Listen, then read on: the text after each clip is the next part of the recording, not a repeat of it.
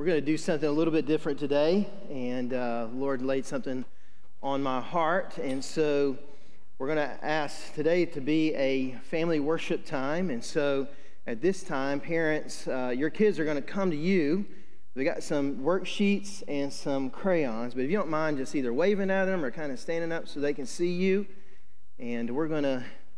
I told you we love kids, man. We're all right with them being here, and you'll know. Uh, I have four kids, so we obviously love kids because we kept having them. So, um, and so we want our kids to be a part of this too. I think this is something that the Lord has for all of us. So, as they're making their way to you, I want to thank you for your understanding. The Lord has given me a message today that I believe we all need to hear, including our children. They've got boxes of crayons and color, coloring sheets, and so they'll uh, have those to sit with you, and they can doodle, and that'll be just fine.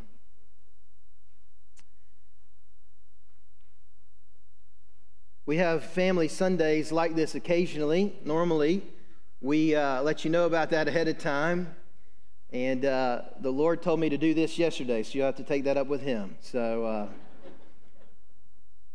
normally we uh, plan these out. It's not something we do all the time, but occasionally because we value our kids getting to be a part of worship, not just the worship for themselves, but worship uh, and see you worship and see us worship. I think it's very integral to their growth.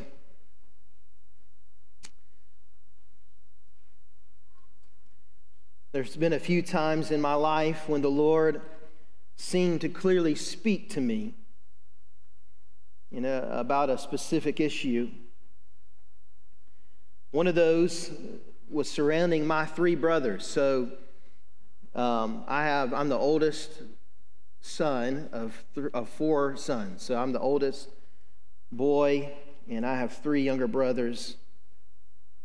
So, uh, who in here has siblings? Who has brothers or sisters? Yeah, how about, uh, yeah, we all have those, right? A lot of us. And, uh, and then we also have friends and cousins if we don't. Um, I'm the oldest, like I said, of four boys, and in some ways was like a third parent. Um, at least that's how what I felt like I should be. I felt the responsibility of that, and uh, sometimes that's often can be thrust upon firstborns. We assume because we're left in charge that we need to be in charge all the time. And so that was me. Now you can imagine, you can imagine always feeling like you're in charge or responsible for other people, yet they are completely autonomous individuals who think that they are in charge either themselves or other people as well. You can imagine how great of a relationship that made for me and my brothers. Or maybe you can't, maybe that's not you. But as the firstborn and always feeling like I need to be the one to tell them where to be, what to do, how to do it, uh, that rubbed them wrong. I don't know why. Why? Why did that rub them wrong? And so there was many times of strife, particularly with my second born brother, and uh, and uh, yeah, there was just a lot of strife. God called me to preach and to be a pastor and to serve in ministry at the age of 16. So not only was I a firstborn brother that felt like I needed to be the third parent and be responsible for my siblings, my brothers, and tell them what to do, when to do it, how to do it now God had called me to be a pastor. And so, in some ways, I felt that my responsibility for them spiritually was there as well. So, I remember many times being determined that they were living their lives sinfully, they were living their lives for themselves, they were living their lives the wrong way. And now I needed to be their spiritual guide as well. And you can imagine that was not received well either. And I remember a time, this is one of those moments where God spoke to me, was so concerned about their lives. I should have been concerned about my own more so, but I was so concerned about their lives that I just thought, gosh, if they didn't do something, they were going to, I don't know what I thought, I guess die and go to hell. I don't know, you know. And so I felt this need to pastor them or lead them or guide them, and just didn't work. Now, I remember us at Christmas one year, and it was before any of us were married, and I, one brother was married, but he was, um, his relationship had ended. And I remember having this smug, self righteous attitude toward my brothers and how they live their lives. And then all of a sudden, in that moment, here we are gathered around the home, as you often do at Christmas time, holiday times. And my brother, who I thought was the furthest from God, began to speak about how God had been working in his life. And I had nothing to do with it. And the Lord spoke to my heart in that, in that moment, and, re- and I realized, I realized it's not, I can't do anything to cause my brothers to follow Christ. They are going to have to choose to follow Christ. They're going to have to follow Him and live their lives for Him. And that's up to them. And there's nothing I could do to change their hearts and minds. The Lord didn't need me, is what I realized. You don't need me, God. You're far more powerful than I am. I am far more limited than I would like to realize.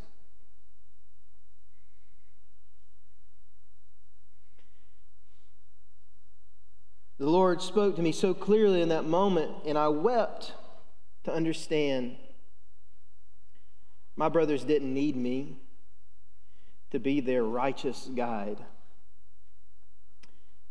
They needed Jesus first. And in that moment, I realized perhaps I needed him the most. In that moment, like Paul, I realized I was the chief of sinners. in the greatest need of the Lord's touch. Today is a day like that. I've been learning a lot about forgiveness lately. And I came across a podcast, a sermon, and, the, and a book where the topic was total forgiveness.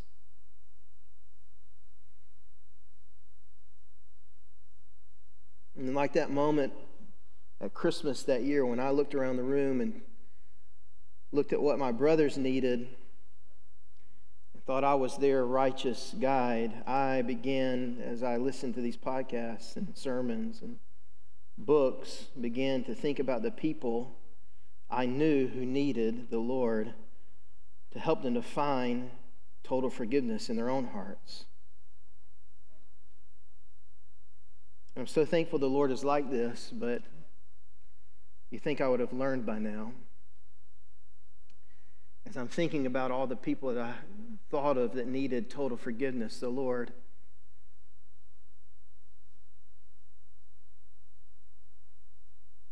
Like a dagger.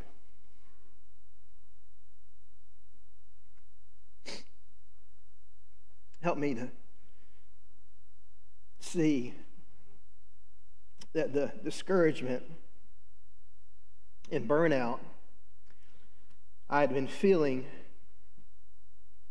was linked to the bitterness in my own heart.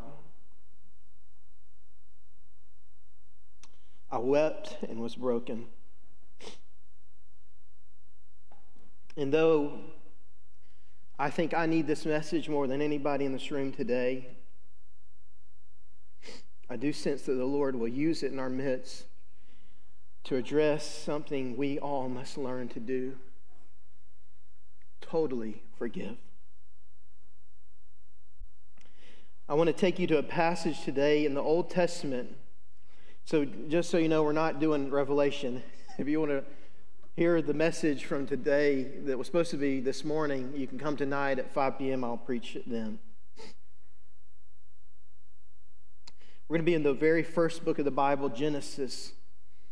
And we'll be in chapter 45, and I encourage you to turn there. And in this passage, we read about a, a man with 11 brothers. I just thought I had it bad. He had 11 of them, and they all hated him. It's Joseph. It's a familiar story. You may recall bits and pieces. Joseph's brothers had done incalculable horrific things to him, short of killing him because they were jealous of his standing with his dad.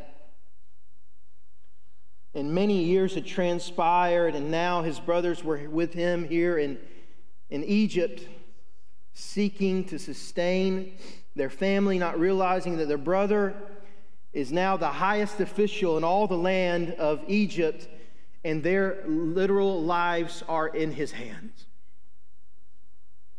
And I want you to see what Joseph does to respond to them, and I think we will learn some things about forgiveness. Beginning in verse 1, chapter 45, it says this Joseph could no longer keep his composure in front of all of his attendants. So he called out, Send everyone away from me. No one was with him when he revealed his identity to his brothers, but he wept so loudly that the Egyptians heard it, and also Pharaoh's household heard it. Joseph said to his brothers, I am Joseph. Is my father still living? But they could not answer him because they were terrified in his presence. Then Joseph said to his brothers, Please come near me. And they came near. I am Joseph, your brother, he said, the one you sold into Egypt. And now don't be grieved or angry with yourselves for selling me, because God sent me ahead of you to preserve life. For the famine has been in the land these two years, and there will be five more years without plowing or harvesting. God sent me ahead of you to establish you as a remnant within the land and to keep you alive by a great deliverance. And therefore, it was not you who sent me here, but God. He has made me a father to Pharaoh, Lord of his entire household, and ruler over all the land of Egypt. This is the word of the Lord. Thanks be to God.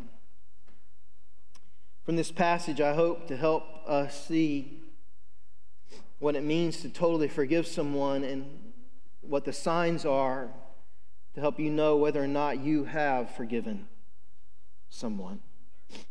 What we see in this passage is that you no longer need for anyone else to know what was done to you. You think Joseph would want the Egyptians to see how amazing he was, how kind and compassionate. You think that Joseph would want all the people that he'd been leading for two years to uh, in this famine and had led seven years before that, you would think that he would want them to acknowledge and understand man, this guy is outrageously kind because he could have had his brothers killed. He could have at least sent them away with nothing and tell them, fend for yourself. Look what you did to me. Now I have the opportunity to do it to you and heap on you the same judgment that you heaped upon me. That's not what Joseph did. Joseph sent everyone out. You'll know when you're on the road to forgiveness, when you no longer need to talk about it to anyone else. Joseph sent out the Egyptians because he wasn't, it wasn't any of their business. And he conceals the harm that was inflicted on him from his brothers.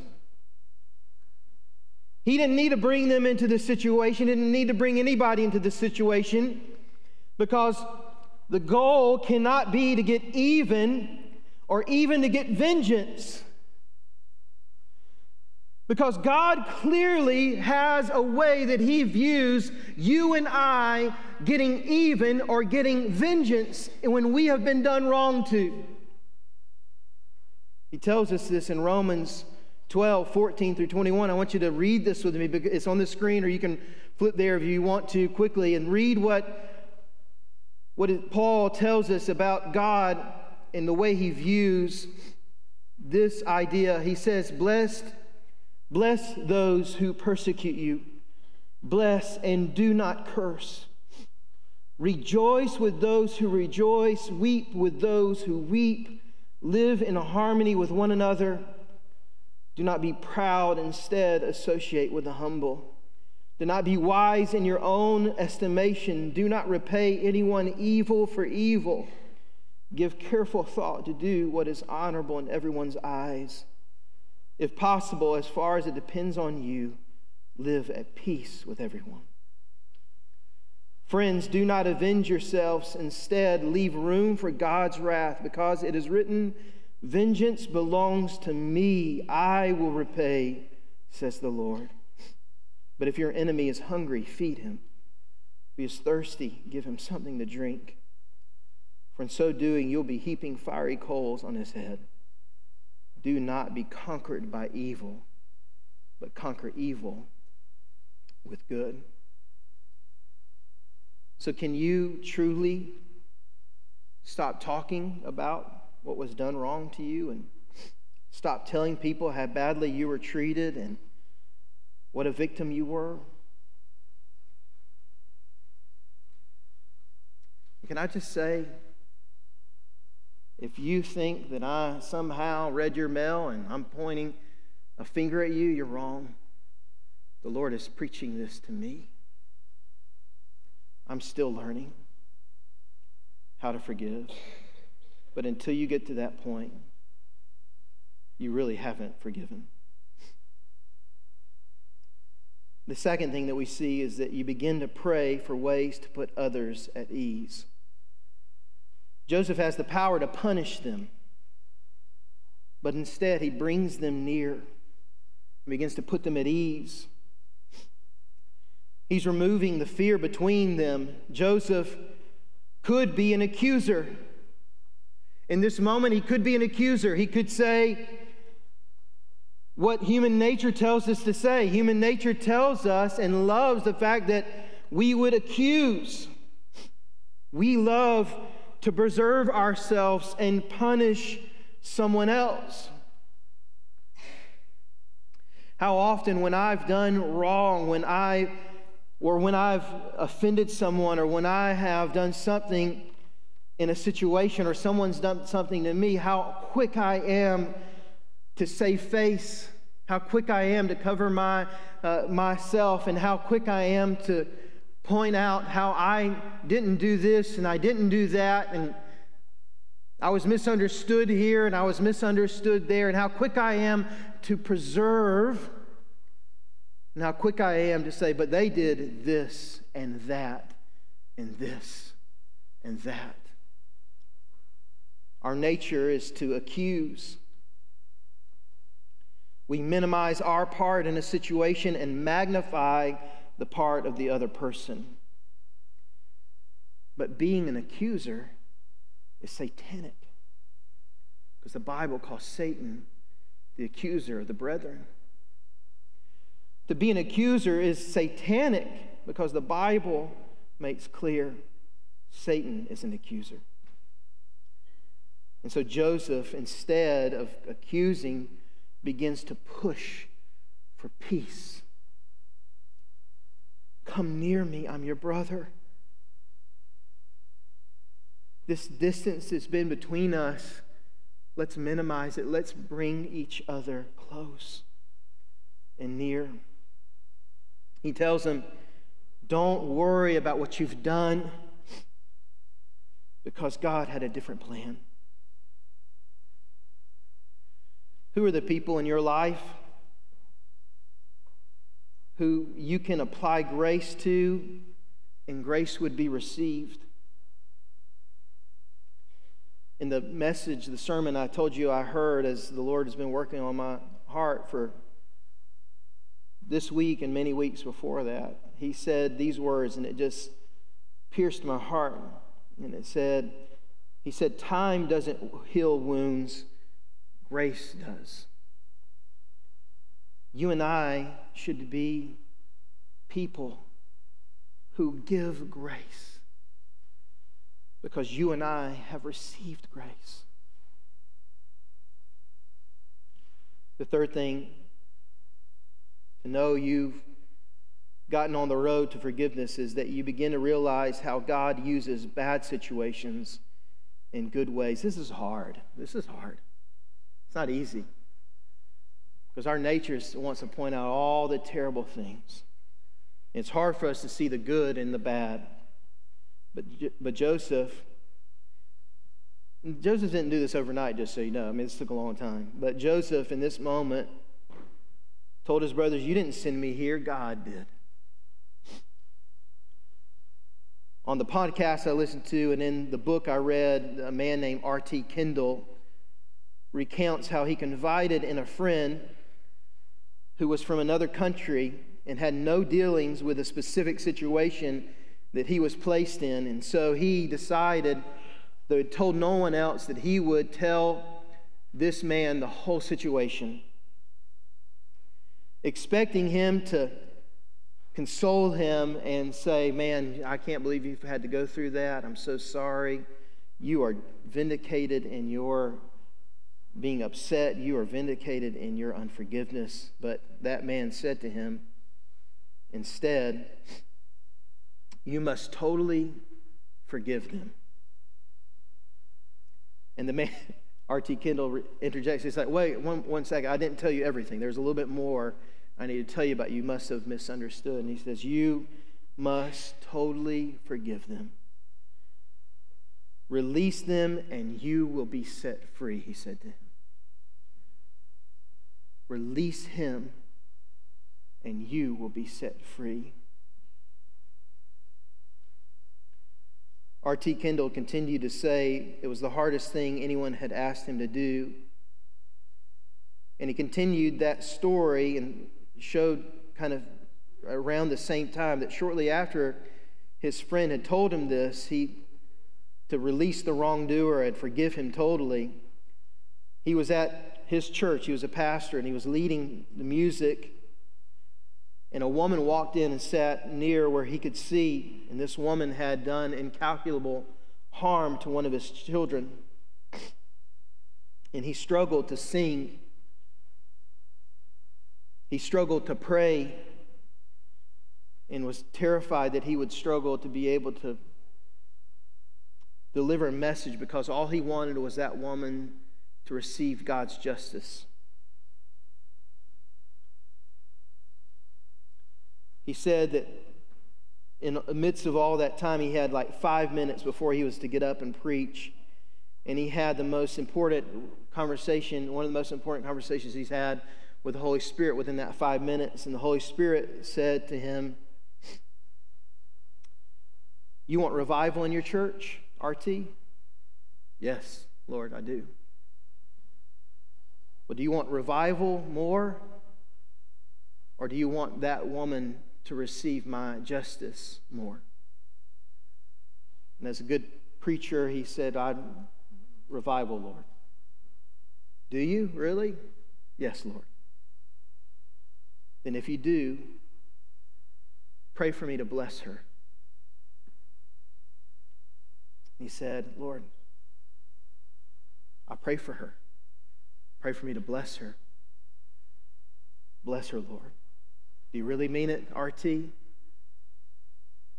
Bless her, Lord. Now, what if I actually do it? No, you wouldn't do a thing like that, Lord, would you? And he said in that moment, he prayed truly for that woman to be blessed. And the Lord radically changed her life. And then the Lord radically changed the life of his church.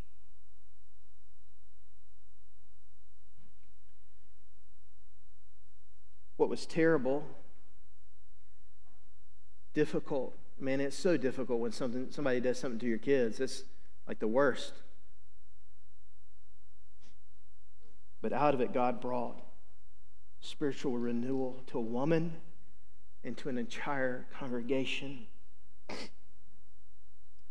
You begin to realize how God uses bad things to bring about good results.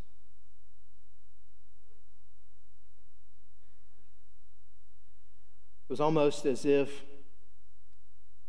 the pastor's bitterness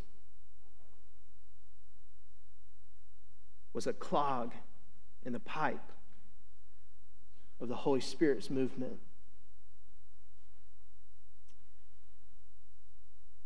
A man named Ben Mandrell, who he runs our um, he runs Lifeway, our, our Sunday school curriculum arm of the Southern Baptist Convention.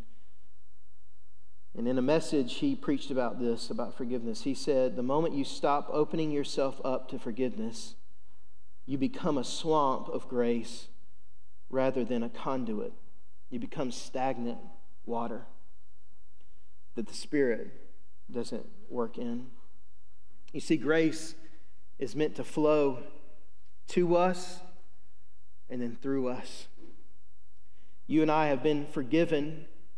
We must forgive. Have we not been forgiven greatly? Then we should forgive greatly. Maybe it's the fact we don't quite realize the lengths to our Lord went to forgive us. So I want to remind you that it was our Savior on the cross. He'd been just beaten to a bloody pulp, literally within inches of his life. He hung on a cross and his back was torn up because of how he was beaten. And every time he had to go get a breath, he had to push up on the nails nailed through his his feet and through his hands just to catch a breath. In one moment, when he was able to lift himself up to catch a breath, he spoke the words Father, forgive them. They don't know what they're doing. He forgave you, He forgave me. And He forgives us again and again and again and again. Every time we fail Him, He forgives us. Every time we falter, He forgives us. Every time we hold on to something, He forgives us. Every time we grasp and hold and, and fight and do what we want to instead of what He wants us to do, He forgives. And He forgives. And He forgives. And He forgives. So I know it's hard, but wasn't it hard for him?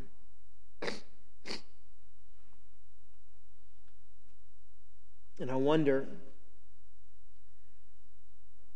are we grieving God's Holy Spirit? Because Paul again tells us about forgiveness and how important Christ's forgiveness is first, and how also he tells us how serious bitterness or unforgiveness is. And this is what he says in Ephesians 4 30 through 32. And don't grieve God's Holy Spirit. You were sealed by him for the day of redemption. And then the very next thing he says, so it's like he's saying the thing that's grieving the Spirit is this.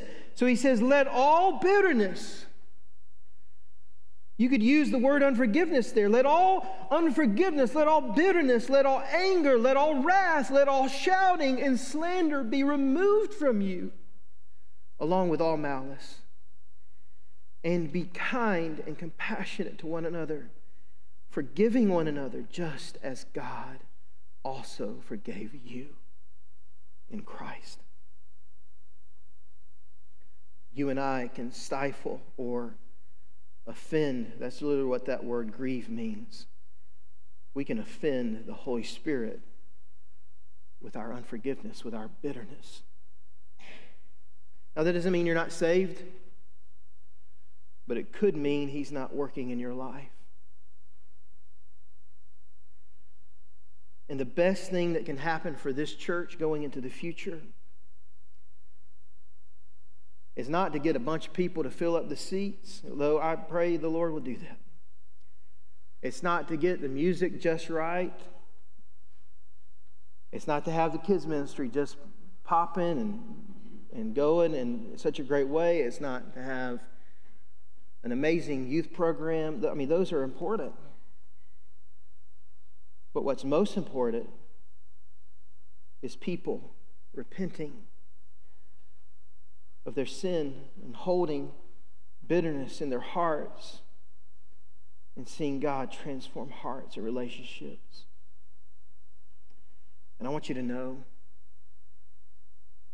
I think that has to start with me. And I'm praying and trying and learning and leaning on the Lord to help me. So I'm not asking you to do anything that I'm not doing also. What I feel led to do in this moment is to invite us to do just that, to repent. If you're holding on to bitterness, if there's unforgiveness in your life, in your heart, might be somebody in this room, hey man, I realize I'm not perfect. You might be mad at me. And I pray that you'd be able to forgive me if I've wronged you. And I pray that I would not be the source of your bitterness and what might be holding up the Lord working in your heart.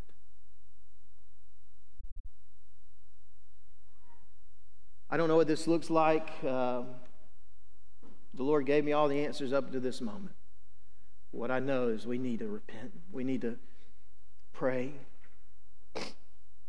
And we need to let go and release so we can be set free. And that's what I'm going to do. And I invite you to join me.